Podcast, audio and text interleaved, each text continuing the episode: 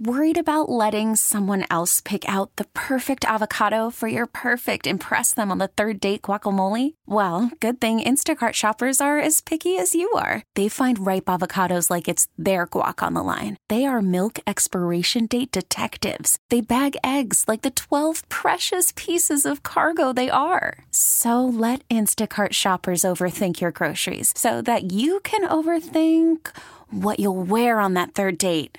Download the Instacart app to get free delivery on your first three orders while supplies last. Minimum $10 per order, additional term supply. We really need new phones. T Mobile will cover the cost of four amazing new iPhone 15s, and each line is only $25 a month. New iPhone 15s? Only at T Mobile get four iPhone 15s on us and four lines for 25 bucks per line per month with eligible trade in when you switch. Minimum of four lines for $25 per line per month with auto pay discount using debit or bank account. $5 more per line without auto pay, plus taxes and fees. Phone fee at 24 monthly bill credits for all well qualified customers. Contact us before canceling account to continue bill credits or credit stop and balance on required finance agreement due. $35 per line connection charge apply. Ctmobile.com. 97.1 FM Talk Podcast. So it's Tuesday, right? All day long. That's just Sue. It's Tuesday. Yeah, Is- that's what I. It hear. is right. Okay. Hey, it's Mike Elam in for Mark Reardon. You're saying, where's Mark? I don't know. But I found out last night that Mark wasn't going to be here today. So I get to be here today. I am super excited to be back. I get to be here on Friday. Uh, I had I have my regular job that I had to work yesterday. Um, so we're not we're not going to tell my boss that I'm here today, right? We're just we're just No. going to How- how's he we're- gonna know? Yeah, I mean he's in Peoria, Right. so you know life life is good. Abby's getting things all rolled up. Thanks to Abby and Fred for moving things around. Uh, we have just got a full day today. We got all kinds of folks that are going to be on. Now Mark is going to be back tomorrow, and tomorrow Mark has got a booked show. I mean, Really? not that my folks aren't aren't class A because they are. Of course right? they are. But I mean, check this out. He's got Ann Wagner on tomorrow. He's got Congressman Jason Smith on tomorrow. Mm. He's got some other big heavy hitters that I don't want to give away right now. But let's just say there's some big guests that are going to be on tomorrow. Uh, the roundtable, they've already got booked. Jane Dueker, Donna Behringer. I don't know how I missed my invite, probably because I've I've done this show a while now. But Gregg Keller is going to come in, and he's going to be on as well. So that's going to be great. Um, what else did I want to remind you about? Oh, so the SSM Health Cardinal Glennon thing that's going on. So 97.1 has teamed up with five other Odyssey St. Louis stations, and they are again proud to partner with the generous community supporters to raise funds through the SSM Health Cardinal Glennon Tree of Hope campaign. So I, Sue, I, I assume you know all about this kind of thing, right? So I, I pop in and pop out. I, I learn while I'm here. So all this week, uh, if you listen to the Mark Reardon show, which amazingly you are, so well done, great job. You're going to hear special interviews with local doctors, nurses, patients, and their families who have stories to share about what's going on at SSM Health, Cardinal Glennon Children's Hospital. We have one of those that we will share a little bit later on. Uh, Mark had a chance to do that interview before he got out and went on his trip. So uh, we will share with that. Um, have you guys had a good day so far? I mean, Sue, you've already been here once today. I, I well, I had a meeting at um, two thirty, Oh, so, I, I got here uh, late for that meeting, but I've still caught part of it. It, at least you're all informed. You know what's I'm going informed, but it was so nice out. I took a nice bike ride today. It was Today great. was nice. It really It- was. It really was. So uh, today, I got to go to the Cottleville Weldon Spring Chamber uh, year in luncheon. Love this luncheon. So it was at uh, the Piazza Messina there in Cottleville, which is a great venue. The food was amazing. What'd you have? Just oh, so they had a chicken spadini. Oh, that's they nice. also had a uh, small little fillet that went along with it, green beans, mashed potatoes, Oh. uh, an array of desserts. And their cheesecake was one of them. And as I said, How you- happy are you? you don't build a body like this by passing on cheesecake. Can I just share with you? I you mean, did. th- there is few things that make me happier than than cheesecake. But get this: they had over two hundred people who showed up today at the Wow. Cottleville Weldon Spring Chamber luncheon. It was amazing. I got to sit next to Ann, who is uh, they own uh, Barrels Tap House Mm. uh, right there at K and N she was telling me, and I'm like, how's business? She goes, it's great. We have 32 holiday parties between now and the end of the year. What? 32. They're hosting 32? Yes. Holy Toledo. 32 parties that are going on, and they've got this big New Year's Eve bash that they're doing. They're, they've got a seafood boil, they've got uh, all the rest of like the chicken and steak and all that kind of stuff. So they have a wall of beer, right? Oh, I'm a wall of beer That's just makes Mike happy, bod. right? Mhm. That's a good thing. all these taps that are there. So for a hundred bucks, you get all this food, and it's all the beer that you can drink uh, throughout the evening. So I'm thinking K and N is not far from my house. I could walk home from that. So it's kind of like you what, know are you going to crash 32 of them or just no, no, no, just the New Year's Eve. That's just their Oh. New Year's Eve deal. They're, Oh, oh okay. yeah, their 32 holiday parties will be done by then. At least I hope so. Um, so they've got their big New Year's Eve bash that's going on. Um, I got to see uh, my friend Kyle Dent from Shamrocks uh, Pub and Grill right there in Mexico in St. Peter's. Everybody from St. Peter's was at the Cottleville Weldon Spring Chamber today. That was kind of fun. Uh, Kyle and Kelly just do an amazing job.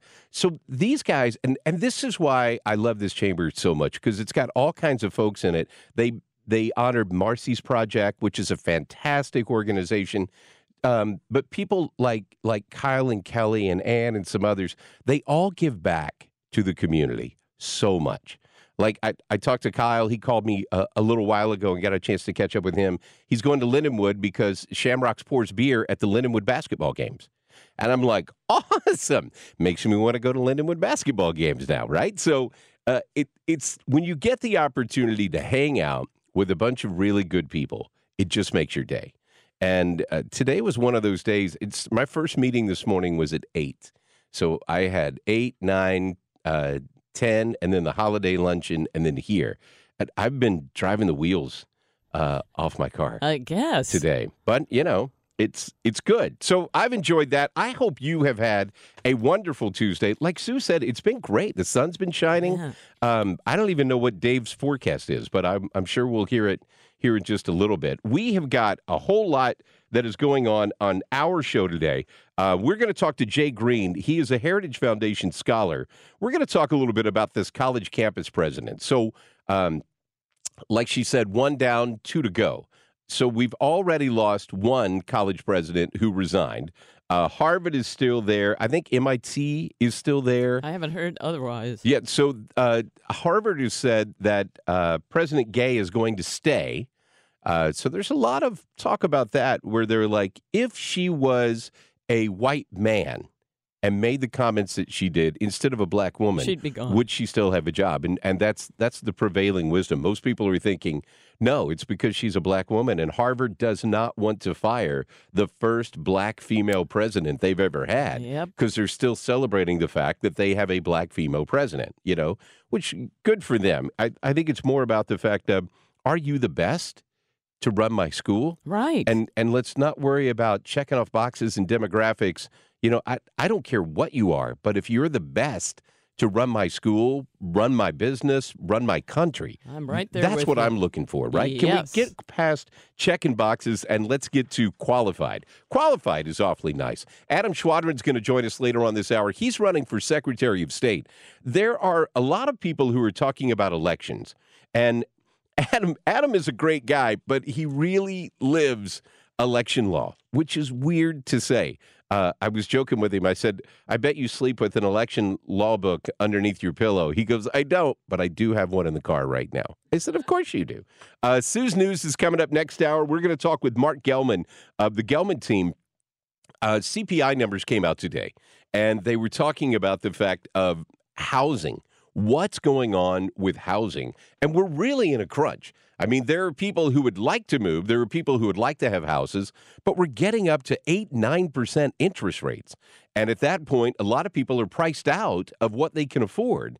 And there's a lot of people who have a home that they would like to get a different one, but they've got a 3% interest rate. They're like, I don't want to give that up. So your home is worth a lot because there's demand out there and there is no inventory. Low inventory, high interest rates, and that pretty much sums it up. So normally when you have high interest rate, it kills demand, right? But because there is so little inventory out there, the demand is still there to buy Yep. your house. Yep. So it's a it's a conundrum. So I appreciate the Gelman team coming on and, and talking with Mark Harder is going to join us later on as well.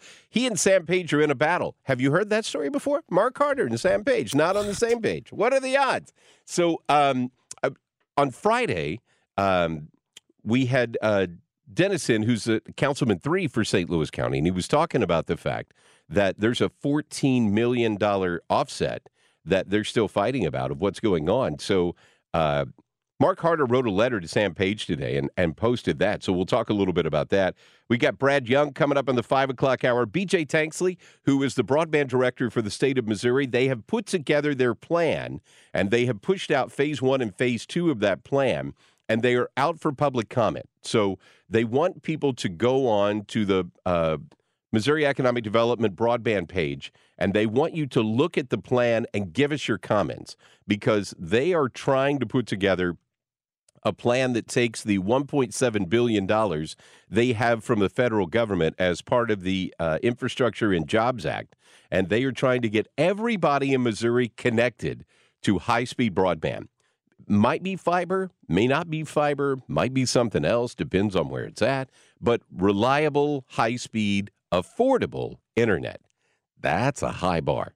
So I'm not quite sure where all that's going to end up. But so that's a lot that we have working on today.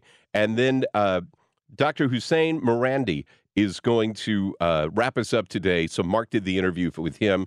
So we will have that coming up. Man, that's a lot considering it was about, I don't know, eight o'clock last night when I found out we were doing the show. So uh, thanks to Abby and to Fred Botterman. What a rock star. Fred knows everybody, man. Yes, he does. So we had like nobody scheduled when uh, when Fred texted me this morning, and then all of a sudden we we've got a, a full day. So that's awesome. Hey, congratulations to all the folks who uh, attend uh, Catholic grade schools in St. Louis. There was a big worry that Catholic grade schools, a lot of them were going to get shut down. But it, it turns out that none of the 30 under enrolled Catholic grade school in the Archdiocese of St. Louis has been slated for closure by their parish in the 24 25 school year. The Post Dispatch just put that up on their website of breaking news. A lot of people thought that these a number of grade schools were going to get closed. So that is big news. Uh, people weren't quite sure where that was going to end up and and how we were going to end up um, in terms of those schools. So many of the Catholic schools have closed over the years, and it's it's funny. Duchesne High School in St. Charles has a huge enrollment from North St. Louis County because so many of the Catholic high schools in St. Louis closed, and they wanted to go to a Catholic high school, so they cross the river every day and drive west as opposed to east, and they come to high school out in Duchesne. So uh, there's a demand there. Back to interest rates, right? So there's a demand there uh, for people to get a good quality education. And it, it- congratulations if your kid goes to one of those uh, under enrolled Catholic grade schools. You're still going to have that for one more year. We'll see where it comes from there. So, on the other side, we're going to talk to Jay Greene, uh, the Heritage Foundation scholar. We'll talk a little bit about what's going on with these presidents of these Ivy League universities. They sit in their Ivy League towers and uh, regurgitate the statements that their attorneys gave them uh, as they talk in front of Congress. It's funny. President Gay just kept saying the same thing over and over and over again. She repeated the same answer 17 times. Right. Yeah. Now, I'm sure it was all off the cuff. Right? That's exactly how it is. Hey, my name is Mike Elam, sitting in for Mark Reardon. Mark will be back tomorrow. Uh, in the meantime, I'm here today. Sue, Abby hanging out with me as well. It's the Mark Reardon Show. This is St. Louis's home for conservative talk, 97.1 FM Talk. Worried about letting someone else pick out the perfect avocado for your perfect impress them on the third date guacamole? Well, good thing Instacart shoppers are as picky as you are. They find ripe avocados like it's their guac on the line. They are milk expiration date detectives. They bag eggs like the 12 precious pieces of cargo they are. So let Instacart shoppers overthink your groceries so that you can overthink what you'll wear on that third date. Download the Instacart app to get free delivery on your first three orders while supplies last. Minimum $10 per order, additional term supply. T Mobile has invested billions to light up America's largest 5G network from big cities to small towns, including right here in yours. And great coverage is just the beginning. Right now, families and small businesses can save up to 20% versus AT&T and Verizon when they switch. Visit your local T-Mobile store today.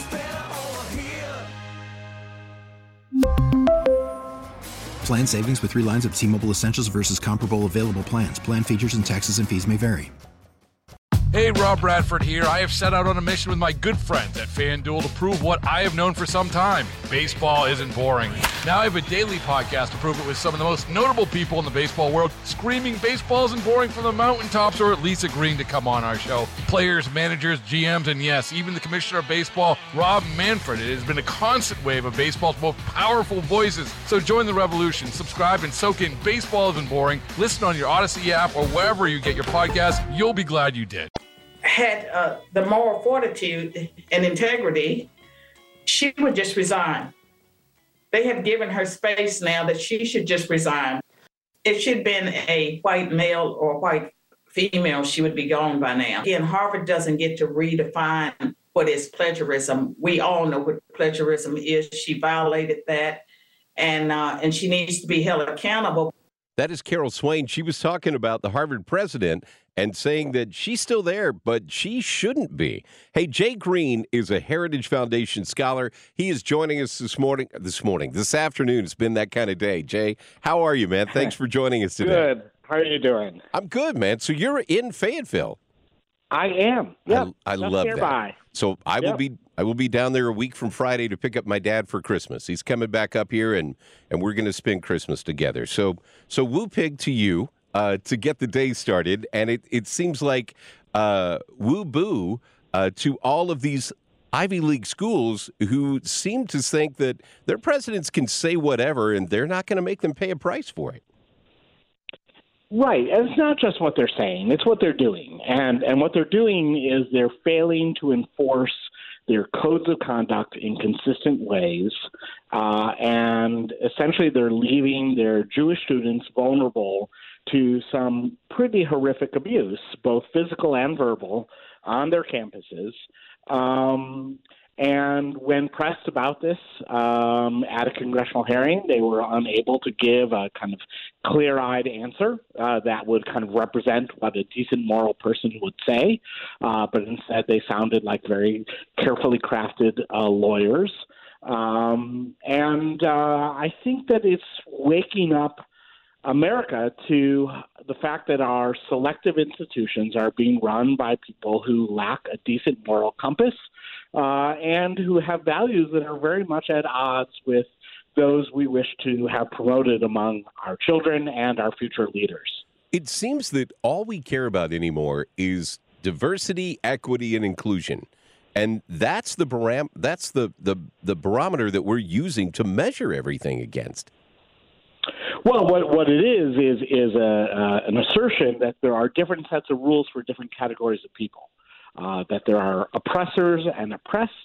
If you're an oppressor, you get you get a harsh set of rules, and if you're among the oppressed, then you get uh, a uh, a different set of rules that uh, that essentially offer you compensation for collective or historic wrongs that you're believed to have experienced. Um, and Claudine Gay at Harvard is um, has has been promoting this worldview.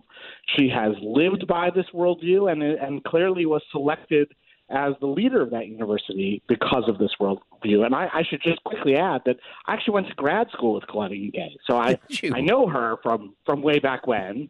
Um, and I, and while I say I know her, I can't remember anything she ever said in grad school. And the reason for that is that she was a remarkably unimpressive person where I never would have remembered anything that, that she would have said. So, um, you know, it's kind of shocking that she is the president of Harvard. This, by the way, despite an unbelievably unaccomplished scholarly record. She has a total of 11 journal articles and no books. Um, you know, to help put this in perspective, uh, that's the kind of productivity that a very accomplished scholar might produce in a year. Uh, but wow. she has that's what she's produced in her career. Um, and yet somehow she rose up to the top. And some of that is is this DEI worldview. Some of it is that she used this DEI in kind of ruthless bureaucratic backstabbing. Because that some of what DEI does is that it allows ambitious bureaucrats to identify their enemies and eliminate them for alleged uh, violations against DEI orthodoxy. Um, so Claudine Gay went after two very accomplished black scholars at Harvard, uh, Roland Fryer and Ronald Sullivan. Um, I think she went after them precisely because they would have been in a position to say that she was a mediocrity because they're much more accomplished than she is. Um, so, so you know, DEI also is a it can be a very vicious tool used by ambitious bureaucrats. So, so there are a variety of problems here that I, I think um, people are w- suddenly waking up to in our leading universities, um, even though actually I think they've been there a long time, but it's becoming painfully obvious to everyone. Well, I, I think a lot of what you just touched on is really starting to come to light, and people are starting to realize who is the president of Harvard University. I think they were celebrating the fact that they had uh, put in the first black female to be president, and they were taking a victory lap of a box that she checks, not necessarily on the woman that she is or or what got her there. To your point of her past credentials. And now that people know who she is, they're going back and they're digging in and they're finding out that it sounds like she may have plagiarized her PhD thesis in 1997 she plagiarized uh, important portions of it, and, in, in addition to three other articles. And keep in mind, she only has 11 articles. so, you know. So almost 30% of what she's of, written isn't really yeah. necessarily hers. Well, she look, it's not 100% of the text that's plagiarized, but she, she does plagiarize whole sentences and sometimes whole paragraphs. Some of those plagiarisms are uh, citations without quotations, but some of them are simply lifting the language without any attribution at all. And look, any way you slice it, these are clear violations of Harvard's own research standards. Uh, it's these are clear examples of plagiarism, and the fact that Harvard University is unwilling to enforce its own rules on its own president is is just another example of how they won't enforce rules uh, against favored groups, um, but will enforce rules against disfavored groups.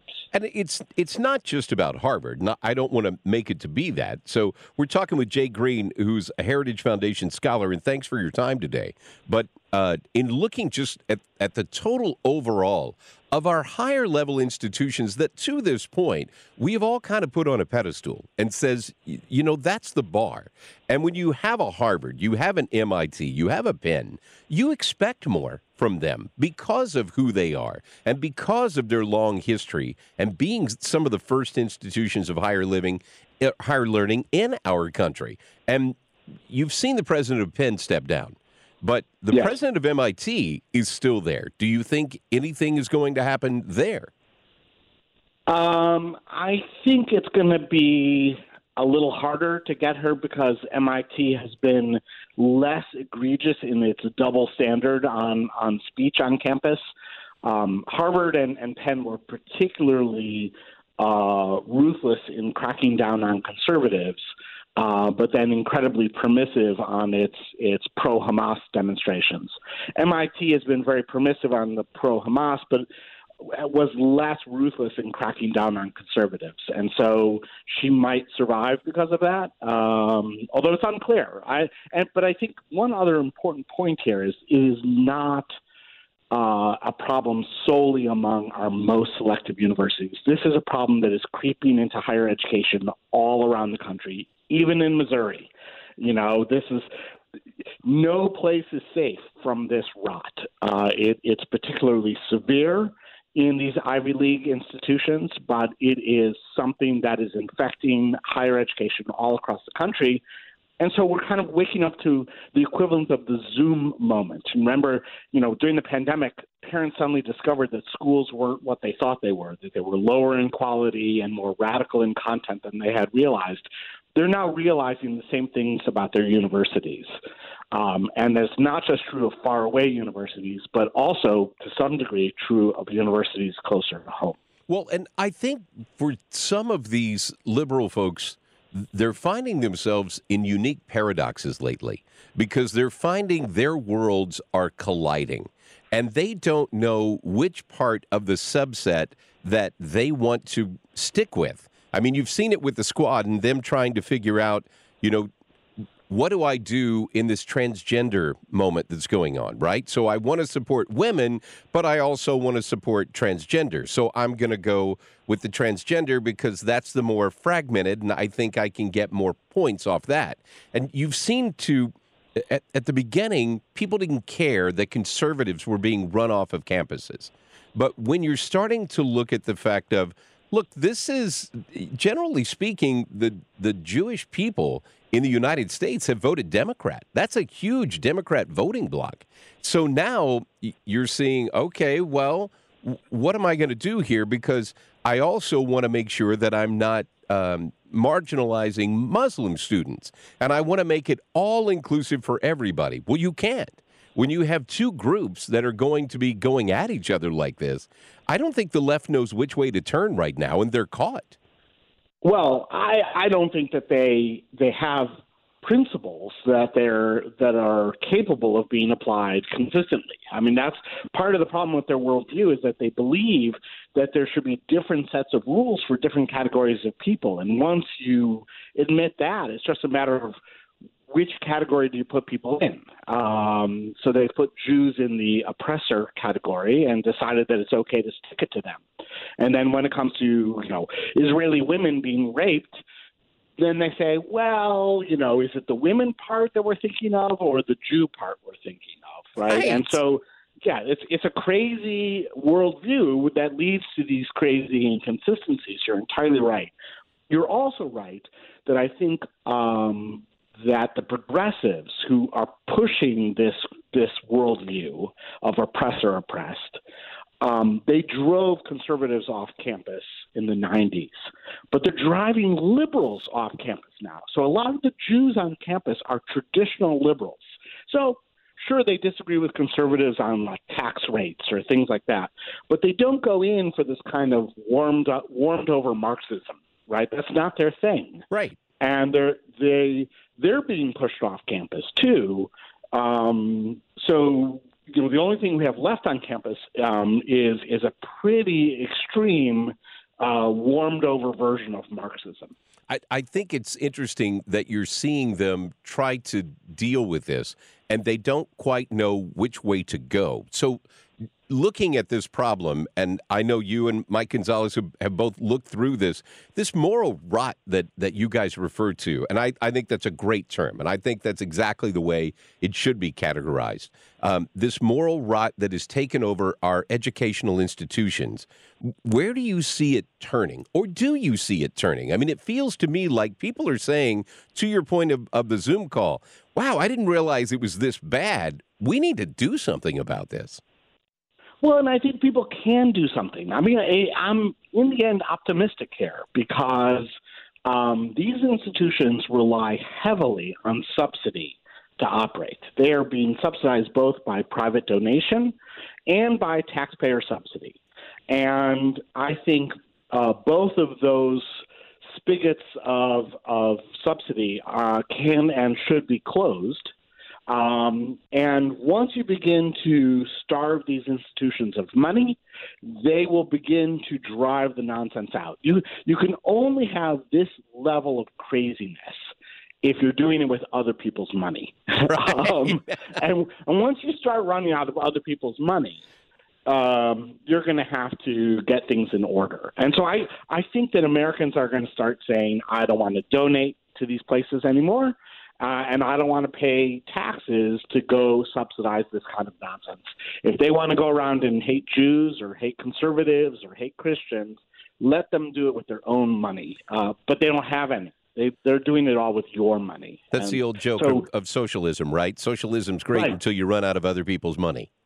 That's right, and and and they'll run out of it quickly at the rate they're spending it. Uh, they'll run out of quickly if if we just start turning off the spigot. And I think we can and will. I think that's what's going to happen. You're going to see conversations in state legislatures. You're going to see conversations in Congress. We've already seen big donors say they're not going to give money anymore. Um, and these universities are so accustomed to giant amounts of money coming their way, they'll have no idea what to do when the money starts drying up. I, I think they've already started seeing that when you had Penn's big $100 million donor say, uh, she goes or, or my $100 million goes. And I think that fits exactly to your point. Jay Greene, Heritage Foundation Scholar, thanks for joining us today. If people want to follow you, how can they learn more? Sure, just go to heritage.org, uh, look up my name. It's J J A Y Green, like the color with an E on the end, and you can see all the stuff I've written there. And happy to hear from you guys. Jay, we appreciate you taking some time on this Tuesday. Have a wonderful day and hope the holidays are good to you. You too. Thanks a lot. It's, there's a lot of stuff that's starting to come down the pike where people are, uh, you know, donors have said, you know, I, I didn't realize and I'm fed up and I'm going to put my money back in my pocket. Good. So I think to Jay's point, the more that that happens, the more you're going to see it. And I think a, a lot of these states are starting to start looking at, hey, what are we actually funding with our tax dollars? And let's start putting some restrictions on that. And if you're going to shut down um, safety for kids and you're not going to take care of the kids' safety first and foremost, we're going to talk to you about the amount of money that we're giving you.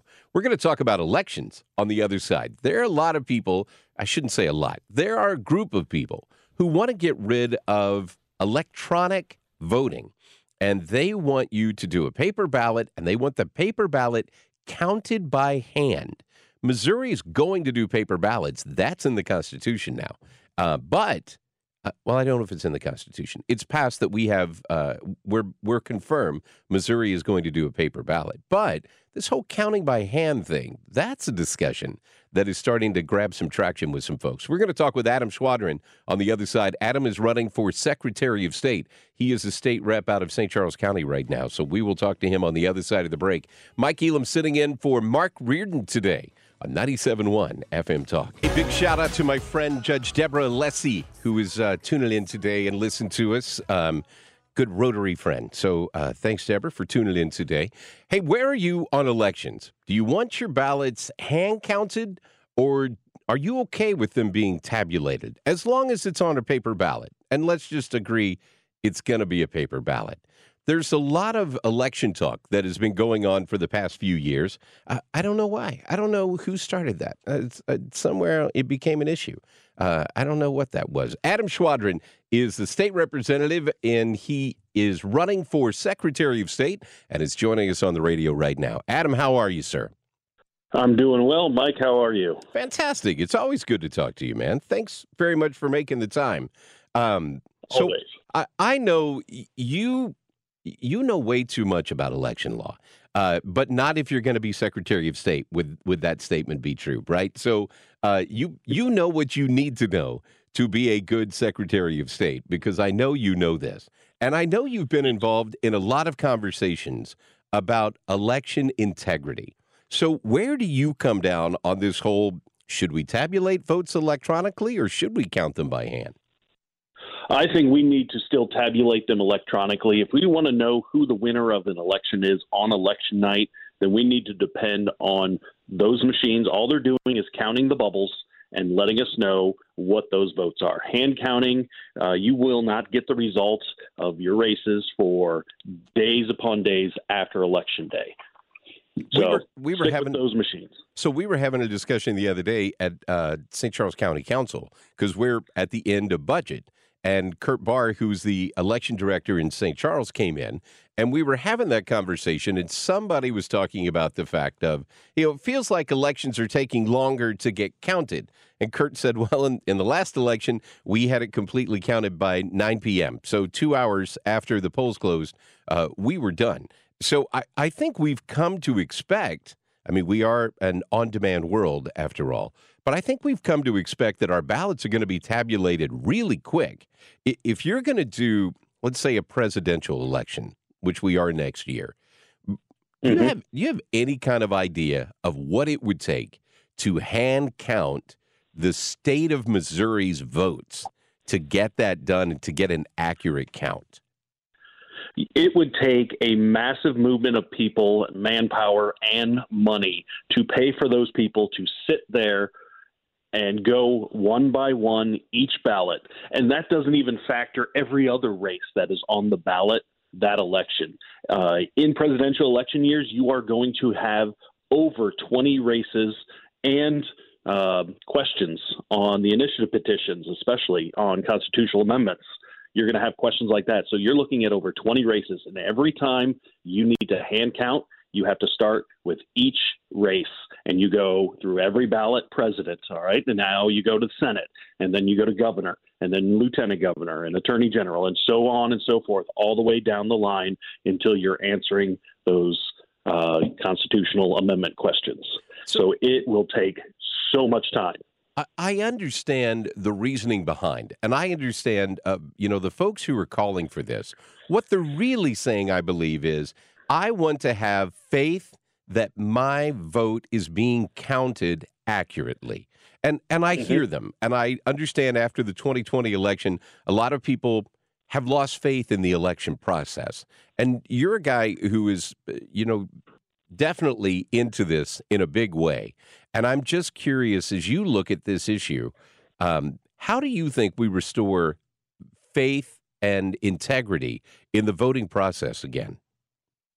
The best way we can do that is we have the count on election night through the machine, and then there's the audit process. And one thing that most people may not realize is that after the election, there are teams of people that will actually go through the ballots and hand count a certain percentage. Right now, that minimum percentage is 5% of all the ballots cast in a county, and they will cross reference that. Uh, this actually happened in one of my precincts in 2022 where one of them was randomly selected and they did a hand count of all the ballots cast on my race and it came up exactly even with the machine count. So there are procedures for afterwards before the vote is certified where we are hand counting votes and ensuring that there is that accuracy and it has to be within 0.5% accuracy. Wow. So you're getting into a Secretary of State's office uh, or race when you've got more focus on the Secretary of State's office than we've had in a very long time. What makes you want to throw your hat in the ring for this particular office?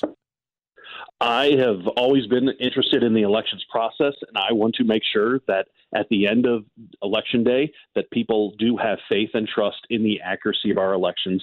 And I feel that the plan that I have to even further verify the post-election audit by bumping up that percentage to a higher percentage and also doing a full hand count of a countywide race.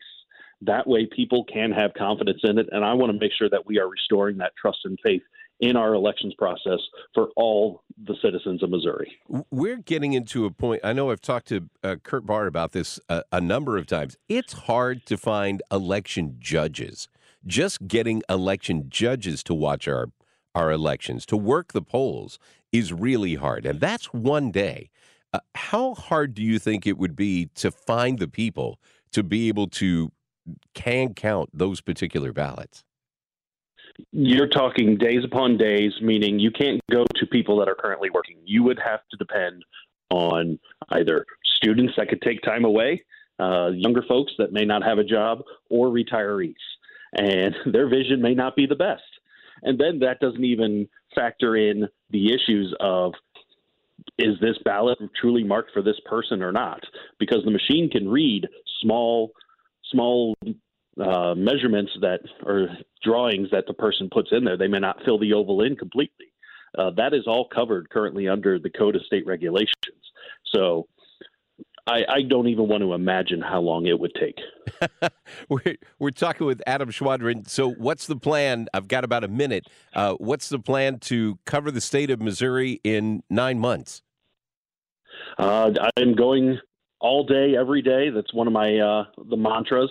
I'm driving northeast, southeast, southwest, west, north, uh, west, covering the state, getting out there, meeting the people, uh, doing it old school style.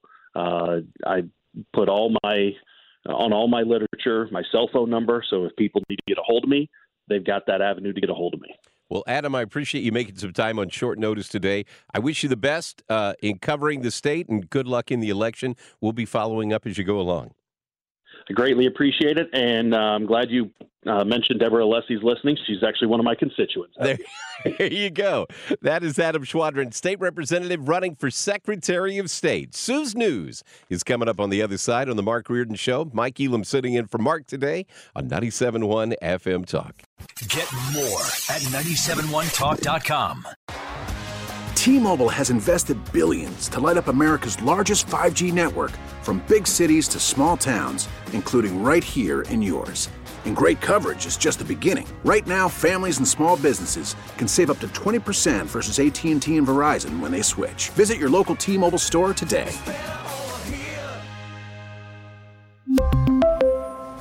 Plan savings with three lines of T Mobile Essentials versus comparable available plans. Plan features and taxes and fees may vary. Baseball is in full swing. NBA playoffs are heating up, and your NFL team is gearing up for training camp. Listen to the latest on the teams you love here on the Audacy app. The biggest sports radio stations in the country, providing unrivaled local coverage of their teams, all in one place. Exclusive interviews with players, coaches, and team executives, streaming live and always available on demand. Stay in the know with your favorite teams right here on the Audacy app.